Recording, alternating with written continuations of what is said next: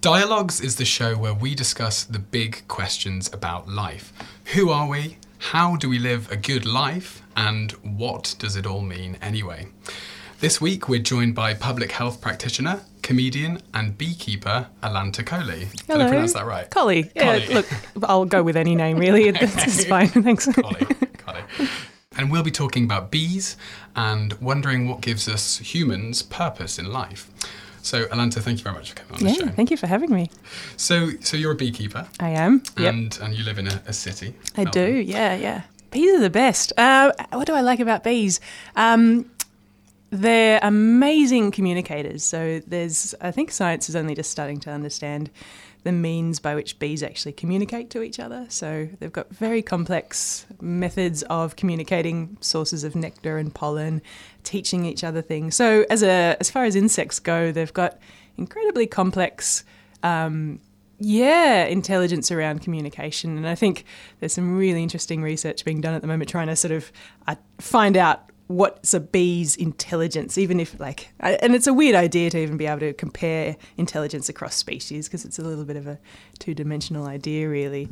Um, what does intelligence even mean for an insect? But I, I love that. Uh, I love the role they play in the sort of broader ecosystem. Um, and, you know, they've got a little bit of a bad rap around, you know, the, the whole stinging people thing. But um, when you get to know them, they they really only only sting if they uh, are defending the very hard worked for honey that they've been gathering for many months. So, you know, you can kind of relate to that, really. We were talking before uh, before you came in, uh, Joe and I, about how bees do communicate, and I was telling Joe I saw this about how they dance Yeah. to express, uh, give directions to other Yeah. bees, and I was I was like, um, maybe I could ask, uh, do bees dance for fun? Yeah. do you know? don't know.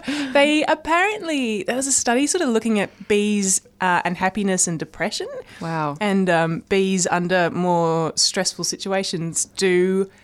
Uh, express behaviors which scientists are interpreting as depression.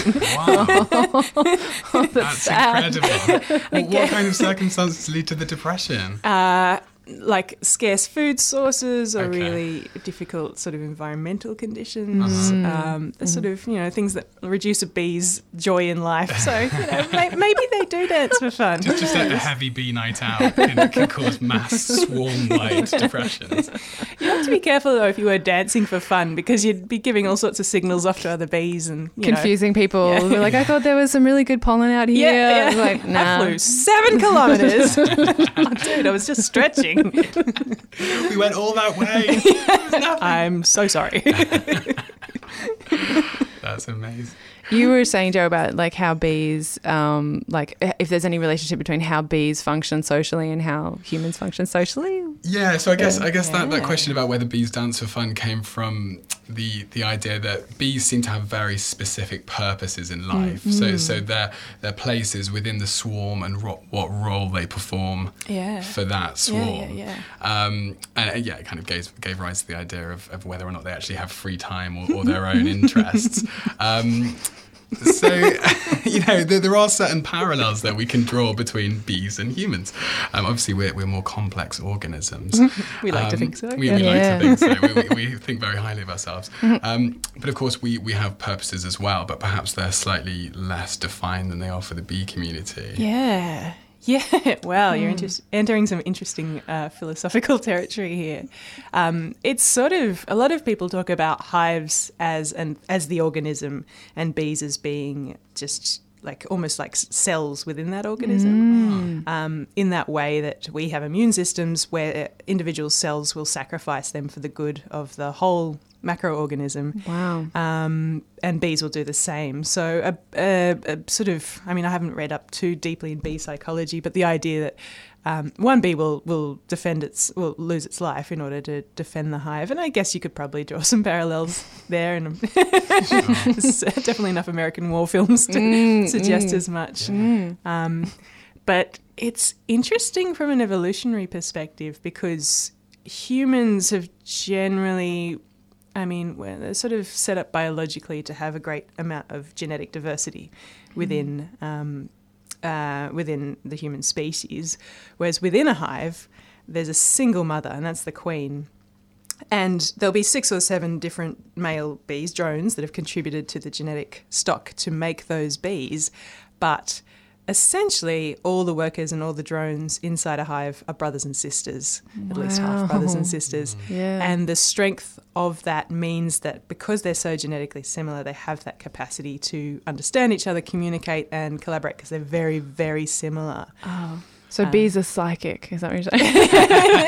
Yeah, but I suppose th- there's less imperative. I, I, I was, Yeah. I was doing some reading. Yeah. And um, Go on. D- does that relate to the idea that there's less of the imperative for individual bees to, to really need to pass on their individual uh, DNA? It's because the, the DNA is more shared, so you can still Hmm.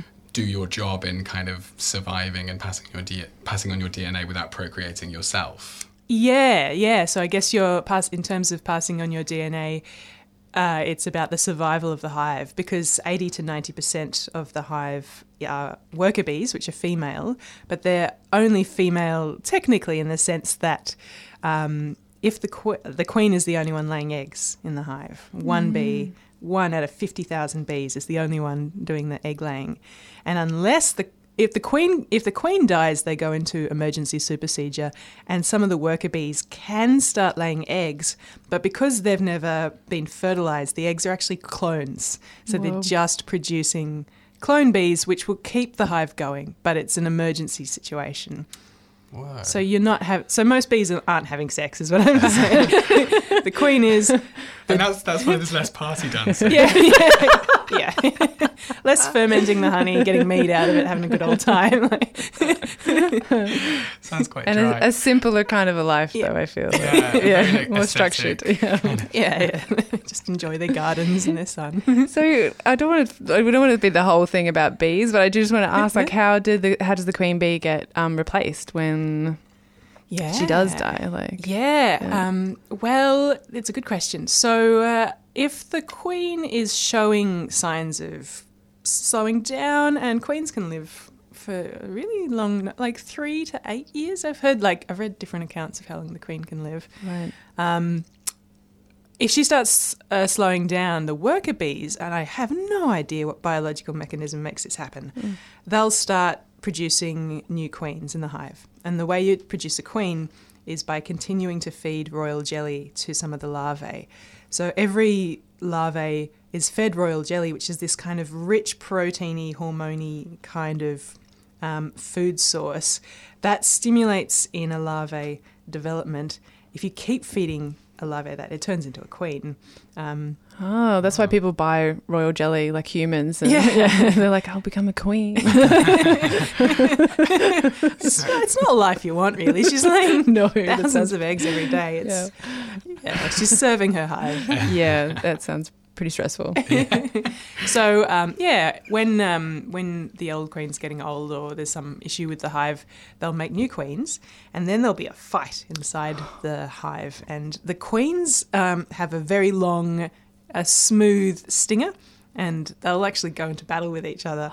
And they'll Whoa. either kill one queen will kill the other. There might be five or six in one batch, and they'll all just fight it out. So it's a bit sort of Hunger Gamesy Wow. um, style Game of Thrones. I haven't actually watched either of those, so it's a terrible use of metaphor. Just hoping that that was accurate. Um, yeah, uh, or they'll agree to disagree, and one queen, the old queen, will leave with half the hives, and that's what when you see a swarm. wow. Uh, and then the new queen will be reign over her new domain and be the queen. Oh, so that's like a really pivotal, kind of like social moment that you're seeing when you see a swarm flying. Yeah. Like bad stuff has gone down recently. Yeah. whenever you see It's been a coup. Bad, Yeah. or, bad Yeah. or good. Like the hive has got so full of, of bees that it was time for some of them to go, and so they'll make a new queen. So there's a few different things that can trigger a swarm, but a swarm is kind of how a hive gives birth, and that's where you get your genetic diversity across different hives as opposed to within a hive, if that makes sense.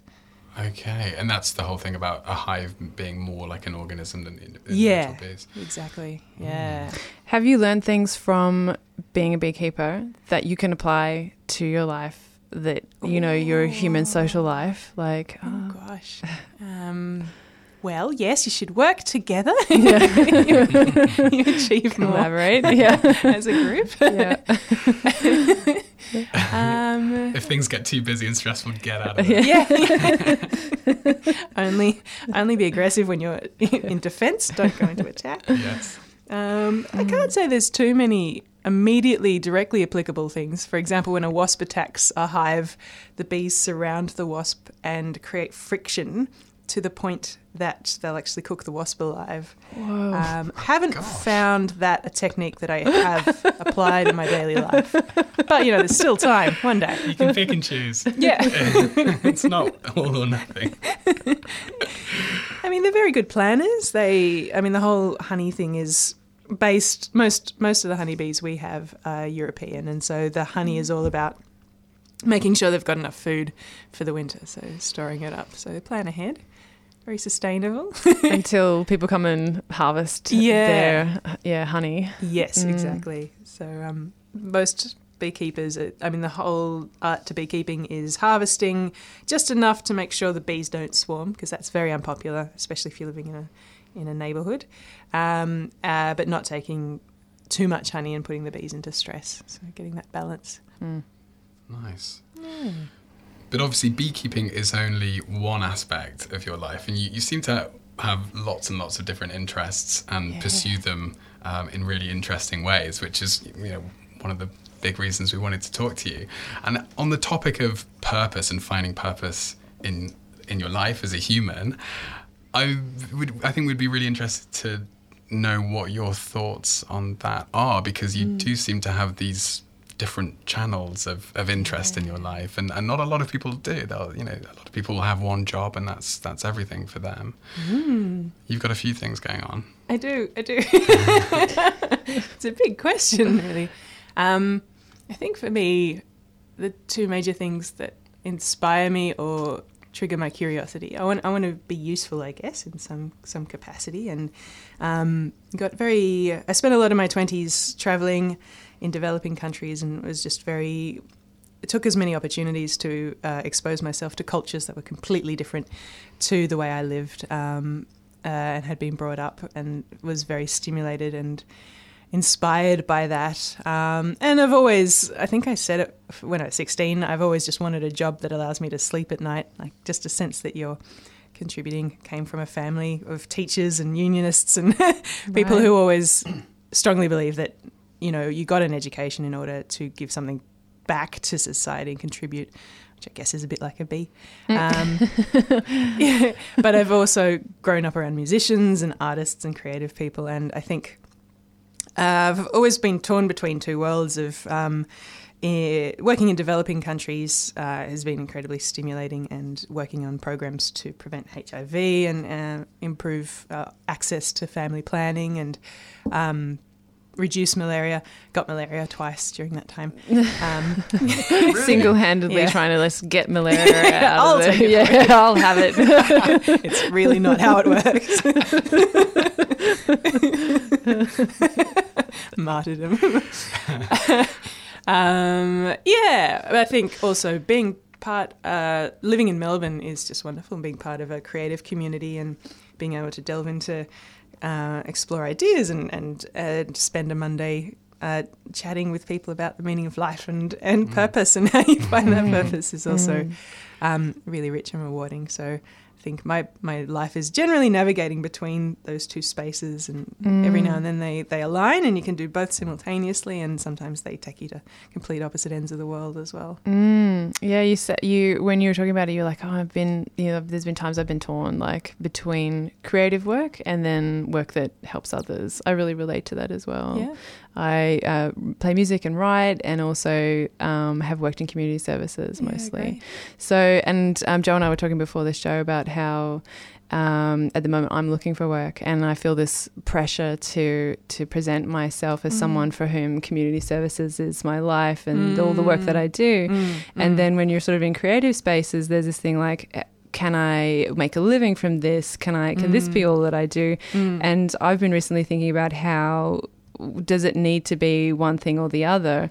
And why is it that that there's this feeling that I have that it should be? Do Yeah. Have you ever thought about that in Yeah. balancing the, the areas that you're interested in? Uh, Yeah, I think it's a very old, old narrative as well. I think I, I don't. I think most humans are complicated enough to have multiple facets and multiple passions and outlets. Yeah. And more than that, your creative work makes you better in your community service work, and your community service work f- gives you so much understanding and, and engagement with society that feeds into c- your creative work. And Yep. for me, neither would ever be enough. Um, Mm. and I think both end up benefiting from the other as well. Yep. Um, and I, I think slowly when you are, yeah, there's a sort of sense when you walk into a job interview, often you have to be like, every moment in my life was leading up to this interview. This is my sole passion. I will give you everything I have. It's a very feudal kind of like, I will serve you. yeah. Yeah. And I think we're seeing more and more employers who understand a multifaceted human who has a life outside of nine to five Yes. is going to be more well rounded and bring more to the table Mm. and have more perspective than someone who just lives and breathes for that one job. Yeah, I hope so. I, yeah, I do feel like it seems to be getting more like that. And it does help to be somewhere like Melbourne where a lot more people I meet are balancing out those kind of Yeah. diverse interests Yeah. that seem incompatible, but as you say, are a lot more compatible than they seem. And you develop skills in both areas that end up contributing across, um, and vice versa. It's everyone benefits, I think. Yeah. Do you think there's one overriding purpose that, that connects all of the various things that you do and the interests that you have for yourself, or even for, for everybody, for every human being? Or, or are there just there's just a, a multitude of purposes and you kind of pick and choose whichever one takes your fancy? Yeah, it depends how deep and how pure, purist you want to go on it. I think ultimately, uh, there's no like some people strive for fame or making a mark, and I think there's very few people whose mark, quote unquote, lasts more than a generation. You know, they might be famous within their lifetime or or make an impact in their lifetime, but within a generation they've they've disappeared.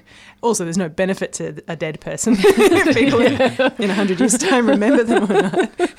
I, I think ultimately, or you you know, whether you're uh, religious or spiritual or, or atheist, the ultimate goal maybe is to reduce pain uh, and increase joy in the time Mhm. that you're alive. And, and aiming for anything other than that is temporary at best. I think. They're, they're pretty Mm. fundamental things. Yeah.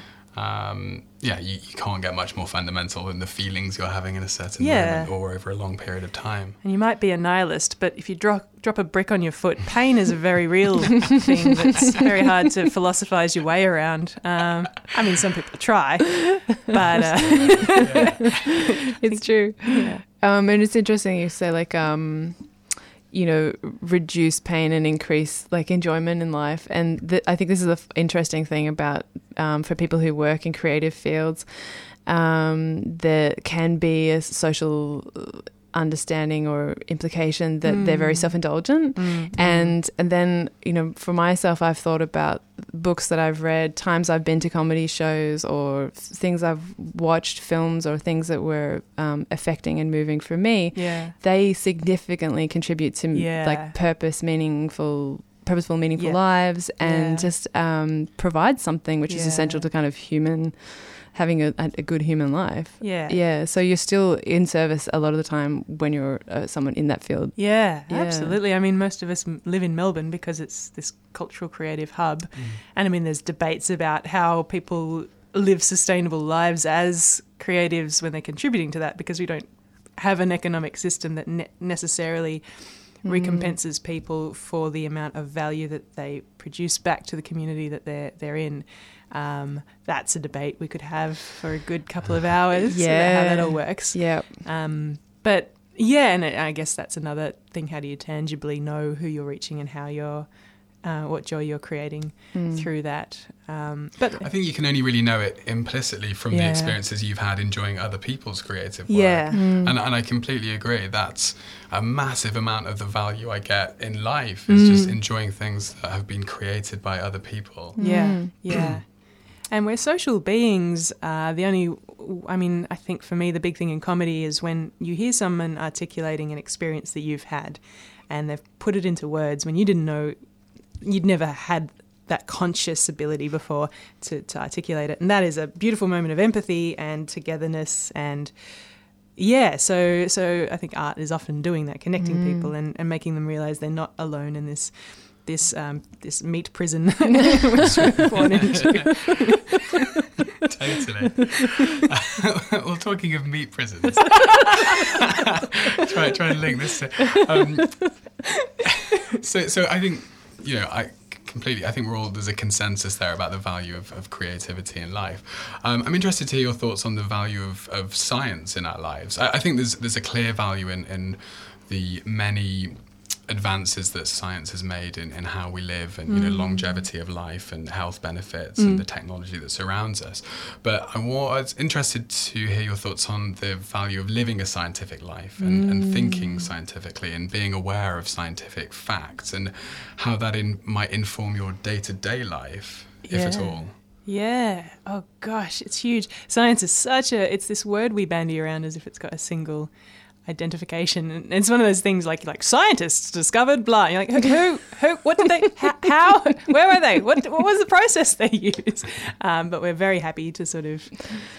I don't think any other field would get away with that level mm. of anonymity or that assumed kind of objectivity slash that's the that's the final word on that topic because mm. a scientist found it mm. kind of thing. Um, science is uh, yeah, gosh, it's it's a huge debate and lots of people are having it, but um, some people feel very negatively towards science being a mechanism of of destroying mysticism, destroying spirituality, destroying um, taking away value and purpose by clarifying what the, sort of blurry edges that we might have associations of feelings or meanings or mm. um, you know questioning the existence of god or questioning life after death those sorts of things but for a lot of us it's there's this incredible joy in understanding more about who you are, how you work, the incredible unlikeliness that humans ever evolved to be what we are.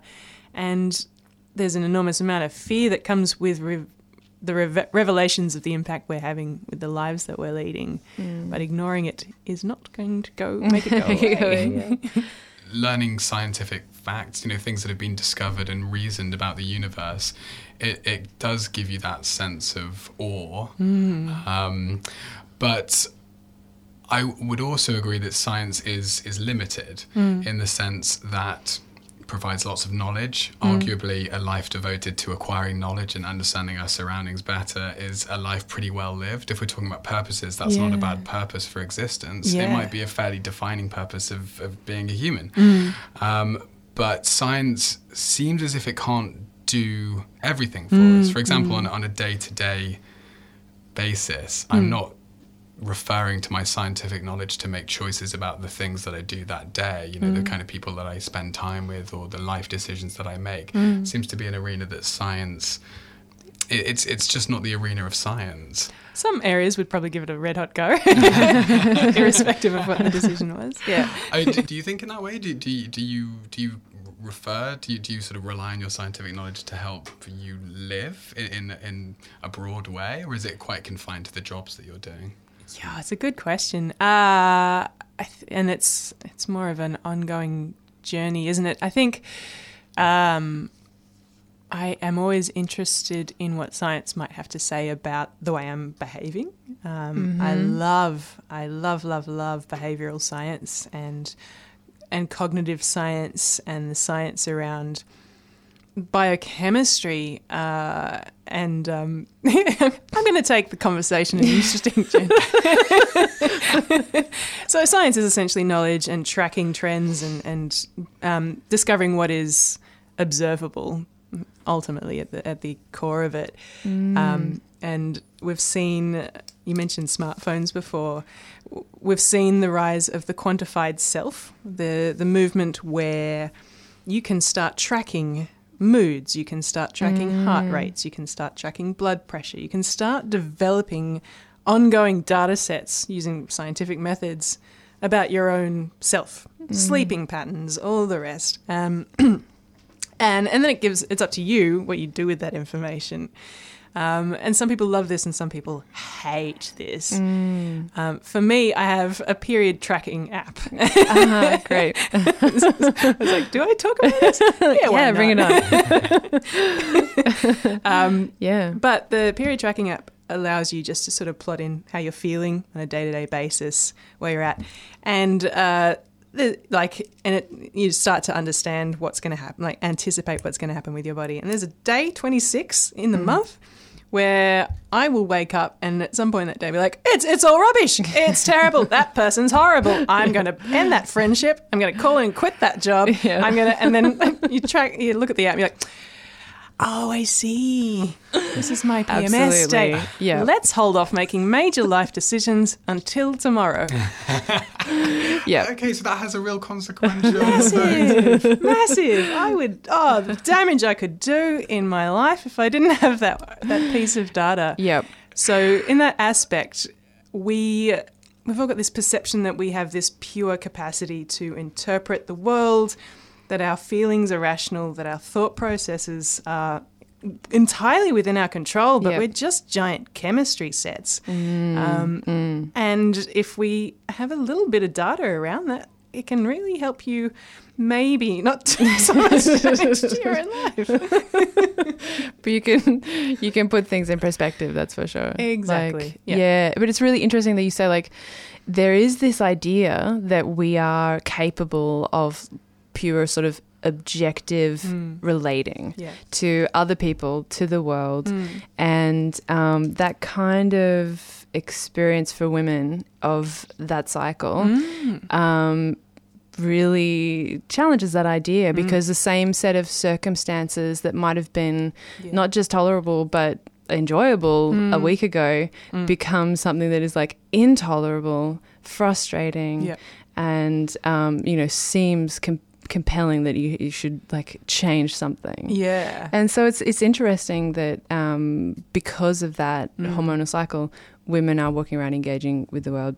I can't generalize to all women, but I know myself and anecdotally Yeah. other women I speak with Yeah. that there is this understanding that um, the way that you're relating and, and Mm. the information, the data, the stimuli that you're getting is is going to be Mm. Processed in different ways. Yeah, and I mean that's it's literally everyone. There's a thousand things impacting all of our hormone level. Right. Literally everybody, not just just women. Yeah. I like that one because it's a very tangible one that you can almost time to a clock. Uh huh. Um, but I think understanding that ex- single example just feeds into understanding that all of us are just a balance of, of hormones and chemicals at any given moment. And Right. I mean, mental health is a really fascinating one.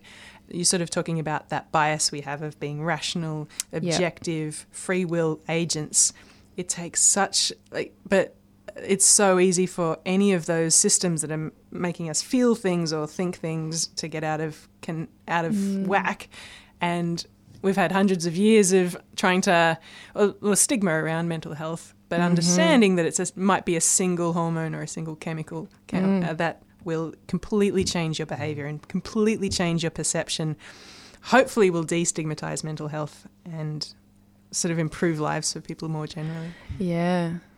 I mean, it shows how contingent and fragile our whole system of understanding and interpreting the Yeah. world is. Yeah.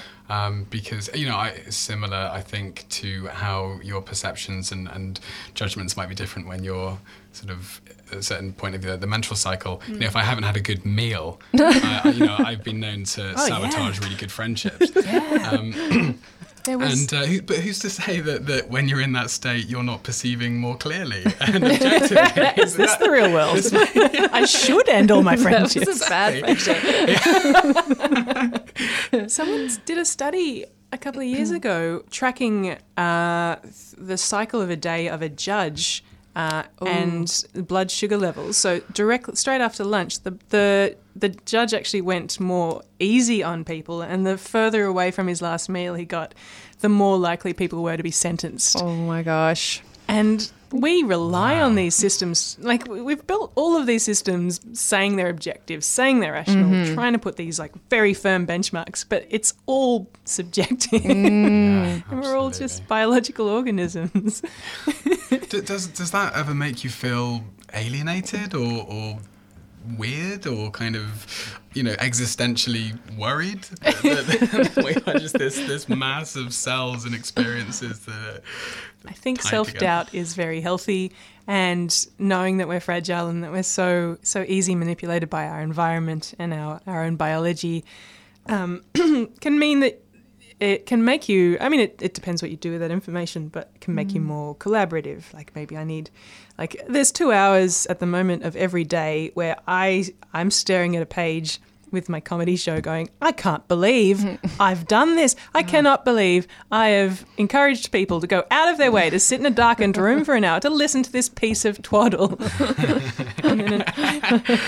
At the same time great show please, please come see my piece of twaddle. Um, Self promotion is my strong point. Now, I think anyone who's made something, or like you hear this from Yeah. like everyone who like puts something out there of their own creation, is this huge level of kind of like this is not good enough. yeah, But there's a lot of conditions. There's a lot of conditional uh, influence on that. Yeah. Like, what do you say is good enough? If you grow up seeing this kind of comedy or these kind of people Yeah. doing comedy, and then Mm. you're like, I'm going to put this out there. yeah. It's science comedy or whatever. That's it. And Yeah. it encourages you to get external input. And th- I've just been thinking a lot lately about art as a conversation. Mm. And we like to, we celebrate artists as individuals who go into a room and create this thing by themselves and come out with this perfect, isolated, unique little piece of, of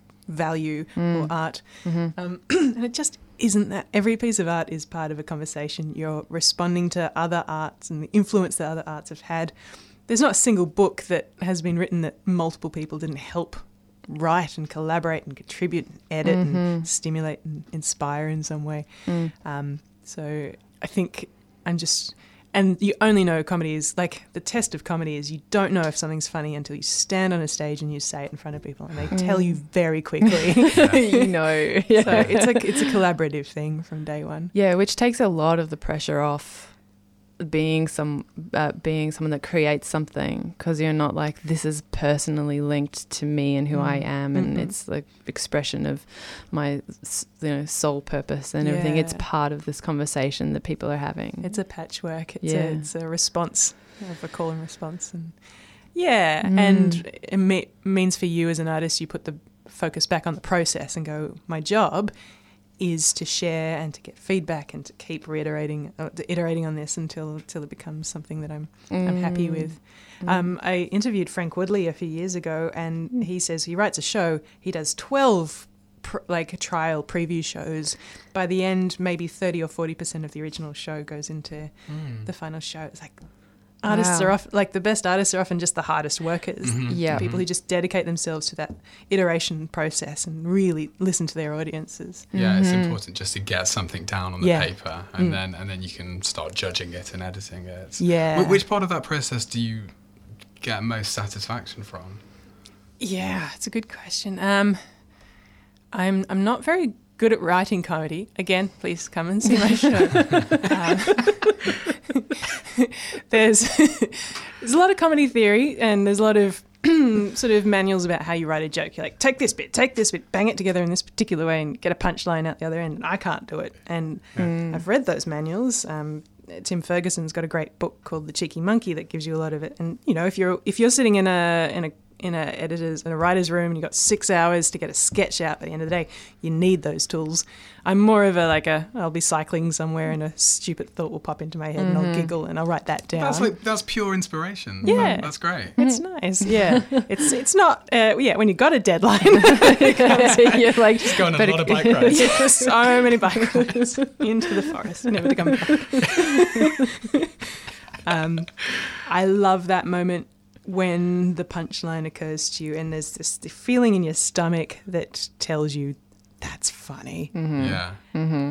And some, most of the time, other people will find that funny. Sometimes they'll be like, "What were you smoking?" but that's Well, I suppose if you find it funny, you find it genuinely funny, then the Yeah. chances are someone else probably will. yeah, And ultimately, do you really want to be doing comedy that you don't find funny? So, But other people Yeah. do. Like, Yeah. yeah. yeah, Because I think when, when I see someone who finds something genuinely funny, like just sometimes just someone else enjoying something hmm. is funny and Yeah. fun to be around. yeah, Even if I'm like, I don't know why that's funny to them, but Yeah. I love that they're just finding that really amusing. yeah, and sometimes if you see somebody else laughing at something that they clearly find funny and you don't get immediately, you know that there's some funniness in the room that perhaps you haven't tagged onto. Yeah. And you can go looking for it, and, and if you're open, Yeah. you can find it, and that's great. yeah, that's it. And there's no there's no thing on earth that literally every person will find funny. What you find funny is this like conglomeration of y- your entire lived experience that will shape that. And I, I think comedy is often the final frontier. Like I, I lived in Uganda for two years. I learnt a fair bit of Lusoga. Um, I'd be around my Ugandan uh, colleagues and friends, and they'd crack a joke, and they would be on the ground in tears. This joke was so funny, and I was like, I understand all the words, like I get the concept, but I don't know why that's funny. It just and. You know that's because I'm not not Ugandan. I haven't lived there my whole life. Like it, it's feeding from some invisible context that they all get. I I was not part of that. Amazing. So it's really culturally conditioned Yeah. what is actually funny. yeah, In this instance. totally. Yeah. And I think as a comedian, your job is to negotiate do you make something that's going to be accessible to a lot of people, or do you go after your audience and make something that might be funnier, but less people will be Right. out of it? Yeah. And was it was it natural for you to choose science as the kind of topics that you would be talking about in your comedy? That's a good question. Um, uh, I'm yeah, I'm just definitely fascinated. I think you just write comedy about whatever you feel, what interests you, and you're passionate about, and you think's important. And I think the constant, the constant negotiation of a life between your impulses and your instincts, and and knowing that we uh, science has reasons and explanations for why you're doing what you're doing. Um, is almost a tragic comedy in itself. oh, so that's sort of quite meta. Yeah. You could, yeah, you could talk doing comedy about the science of comedy. Yeah. that that would twist some melons in a very serious way. I like I mean, my last show was about traveling. I spent my 20s working and traveling around developing countries, teaching people how to avoid parasites. And the show was about the eight parasites that contracted in that period of time. so we're imperfect beings, you know. Yeah. Science gives us this manual of perfection of what we should be doing, and but we're we're human. right. Um, the, I'm curious about uh, how you first started doing comedy. Did you do it in Melbourne? And did, was there a moment where just like, I'm going to do this?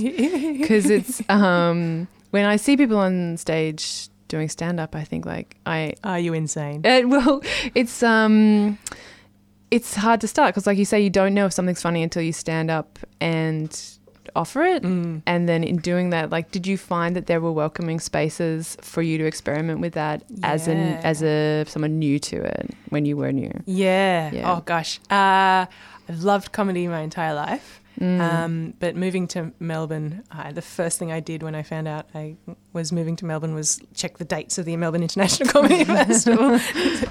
um, but for the first few years of living here, I, I started reviewing comedy and I wrote about 300 reviews. Went to Edinburgh, reviewed at Adelaide Fringe. Um, was doing like going to about 50 to 60 shows a festival. Whoa. Just absolutely immersing myself As a kind of uh, personal project or for publication with a particular um, Um, the reviews were just my way of getting free tickets to feed my comedy Right. addiction. That's a great idea, and I would love to steal that. Yes. Um, so, did you publish them like online or something like that? Or? yeah, I, with Broadway Baby and Heckler, just Ah, whoever okay. would take me on, so and, Right. and give me access to as much comedy as I could possibly see. brilliant Were you scheming the whole while? That, No. no. to do it. No, it's Yeah. it's funny. A few friends are like, "I knew you'd become a comedian." I was like, "I didn't." Oh. um, uh, I just, I've always, I think I just wrote jokes, and then there was a big pile of jokes. And one day on my to-do list, and I, I'm very good doing what's on my to-do list. Generally, I wrote do a five minute set. And the first time I, I absolutely terrified, can't think of anything scarier to Yeah. do, but that's also why you do it. Um, I was going to this comedy club. I was going to do my first five minute set, and I, I parked my bike and I walked towards the door. And I walked straight past it and up the end of the street and got an ice cream and sat and cried on a chair. No. I can absolutely imagine myself doing that. the the first place I actually succeeded in doing my first full five minute set was First um, place you made it in. got to the car park, didn't work next time, made it to the door frame. um, there's a room called uh, hashtag Yes All Women, and Cool. uh, it's really scary. It's a scary world, and you know the saying "you can't be what you can't see." Um, Comedy is p- p- mostly male dominated, and it, it, it is changing, and that's so exciting. But that is genuinely actually the first place I felt safe and welcome enough to get through my first five minute set. Um, Brilliant. uh, which is always that like we can be objective and rational, like you are mm-hmm. just as capable of this as everybody else. Mm-hmm. But it's so scary doing comedy anyway, and doing it when in a room when there's a 12, 12 person lineup, mm-hmm. 11 of them are men. And the last guy on stage just did some like shady rape jokes, and, and people in the room laughed. And you're like, that's not a welcoming place to get up and, and do your jokes about caterpillars and bees. Don't really feel like you're in the right place. Yeah. There's Yeah. absolutely like there's there's many layers to it. Not having role models, Yeah. not being able to look on stage and see women doing comedy about a diverse range of yeah. interests Yeah. and then especially like the kind of open mic scene can attract people who may not be critically analyzing Yeah. their approach and the way that they're speaking talking and there's a real tendency to underestimate how isolating or intimidating it feels Oh, to have jokes at the expense of women Yeah. in a room where you are then about to go up and Yeah. like And if Yeah. you're the if you're the only woman in the lineup, you then become representative of your entire gender, which is no pressure Yeah.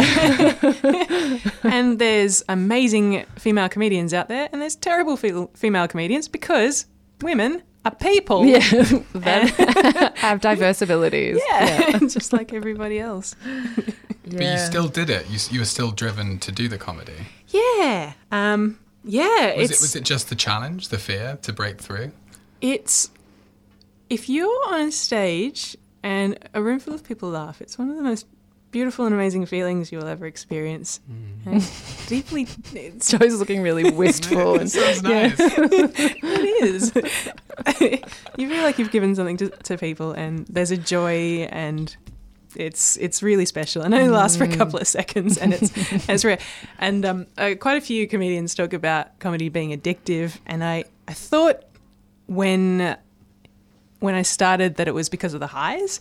But it's often the lows. Like you can never fully predict what's going to happen in a room. You never know who's in the audience. You never know what they just saw.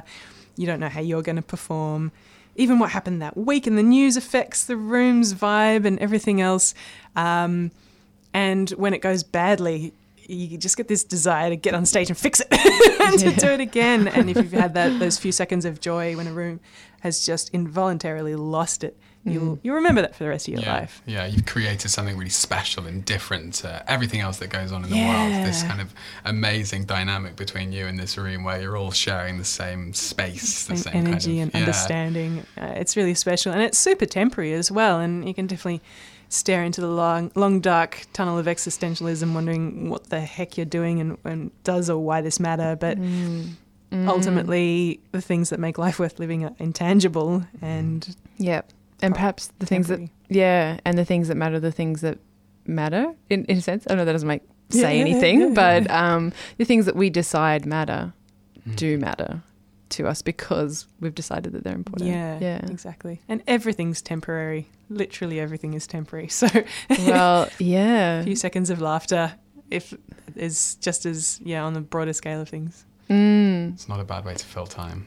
Yeah, That's quite a quite a Buddhist concept that everything is temporary. Is it one that you encounter in the scientific world as well? Like, yeah, it's yeah. My, it's my motto. So Mm, this too shall pass. mm, Um, Yeah, it's that's the I think the big thing that divides people. Some people say science takes away uh, uh, the meaningfulness of life by questioning an afterlife, by questioning there being any form of greater purpose, and questioning there being a god, those sorts of things. Um, but other people, like for me, it's the exact opposite. Knowing how rare and special and temporary our existences are is almost what gives it, and how unlikely that any of us were born, gives it that specialness and this meaning. Mm. Yeah, I've that's been my impression of like some aspects of science is this curiosity to encounter the observable world with an open mind, Yeah. um, which does, I think, potentially open a person up to the mystery of things. Because it Mm. seems to me like what we think we know from science is always changing and evolving Yeah. itself, um, which can either be an indication of um, doubt or confusion, or it can be an indication of Mm. like remaining open minded to having new interpretations of what we can observe. Yeah. Yeah. Yeah. Yeah. Absolutely. we got deep. I, I That's think, the idea. Yeah.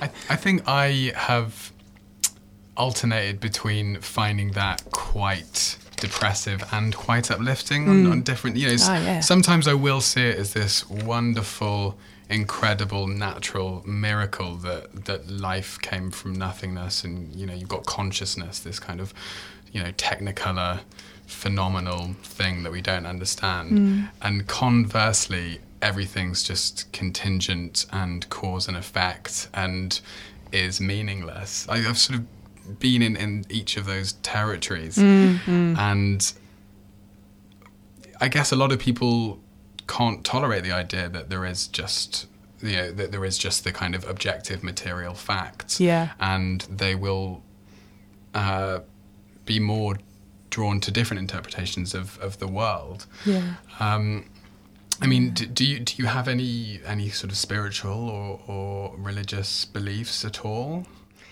Whew. Uh, so yeah, I, I'm an atheist, um, and I've had friends sort of be like, "Well, how do you? Where, where's the meaning come from that?" And I, I think I it made the sort of call uh, when I was 14. I grew up in the Blue Mountains, which is near um, Sydney, and it's just a stunning part of the world, um, and sort of.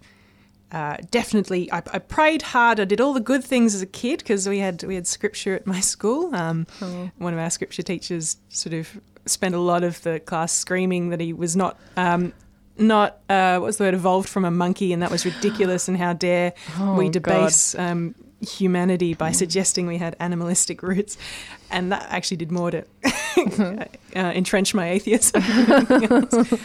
um, I think the, the defining moment, I was about 14 and I just climbed to the top of this cliff and just looking across the mountains, this incredible expanse of, of trees and nature and that sense of how deeply insignificant I was and realizing how deeply dependent I was on those trees and this environment for my own survival um, was sort of the moment I came to uh, the realization that well, becoming an atheist, and um, if if I was, I don't talk in spiritual terms much, but the sort of philosophy that of Gaia of, of life and the Earth being a single organism, and all of us being interdependent and entirely, yeah, needing everything around us is deeply humbling and extremely beautiful for me. I think, and um, I don't want to go into a space where I'm uh, criticizing Christianity, but the idea that humans rise above everything else and everything else on earth is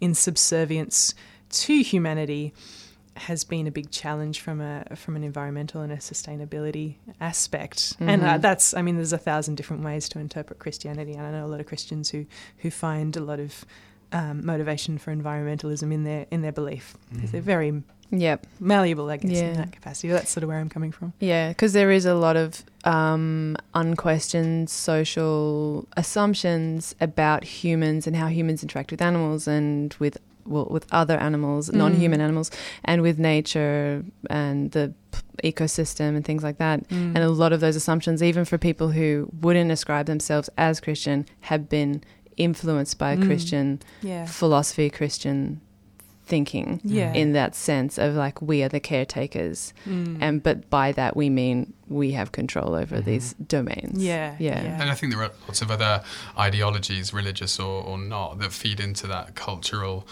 Yeah. belief system that that we are special Yeah. and, and we're we're above every Mm. other kind of life form or Yeah. organism and you know even as individuals we, Mm. we sort of believe that we're special and, and perhaps are, Mm. are better than Yeah. other people you know Yeah. stronger um, faster Yeah. faster, fitter, funnier not, not, not necessarily referring to myself not haven't- necessarily like you might be but Just- I'm not going to roll it out. um, yeah, actually, I, I was saying that sometimes I, you know it's easy to to feel a bit down about being living in this sort of cold, meaningless universe. But but actually, the idea of of feeling like you're connected to this big Yeah. organic system and feeling humbled by that that does sound appealing. Mm. That's that's Yeah. nice. Yeah, and it's I think it, you can go either way. I mean, some people feel that sci- science strips away meaning, um, but the idea for me, uh, it's called positive nihilism, basically.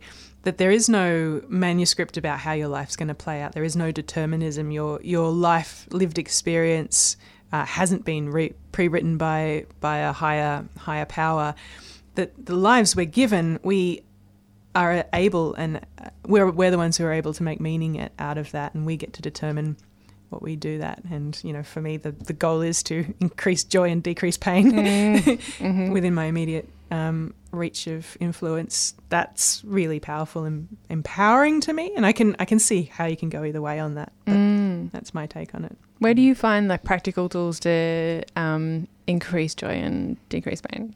Oh, have a bit of a sit in the sun yeah. nice. go to the beach. Yeah. yeah, i like that too. Have a watch cup some of comedy. yeah. Comedy. Um, yeah, do yeah, I guess the whole try decrease uh, the actions within your your capacity um, that might be causing harm to, Mm. to others. Mhm. Um, and I'm a thoroughly imperfect specimen. Like most of us, I have an iPhone in my bag and I have Mm. a disposable coffee cup on the on the bench here. um, but the more you can mold your behaviors to reduce negative impacts on others, and we just don't have the excuses that we might have had 20 or 30 years ago. Like we can we can watch a documentary about the conditions of the factories where we're buying our cheap Mm. clothes. We can we know how much plastics in the oceans. We Mm. we know what food choices we're making are going to, uh, like, yeah, impact populations that we can't immediately see. We we Mm. don't live in the bubble that we had had um, Mm. the advantage of being in 20, 30 years ago. Uh, Mm. which again, very fucking depressing. But we are now blessed with that kind of consciousness and, and the awareness that hopefully allows us to make informed decisions. yeah, theory. exactly. Yeah, and those sort of old notions of tribalism, of, of national identity, they're all melting away. And more Mm. capacity to empathise with people from on the other side of the world. Absolutely. We're out of time i feel like there's so much more we could talk about Yeah. but it's been really interesting chatting with you and really fun so Yeah. thank you It's Thanks, been, guys. It's been uh, maximally pleasurable. and yeah minimally painful. minimum pain yeah Yeah, thanks for having me.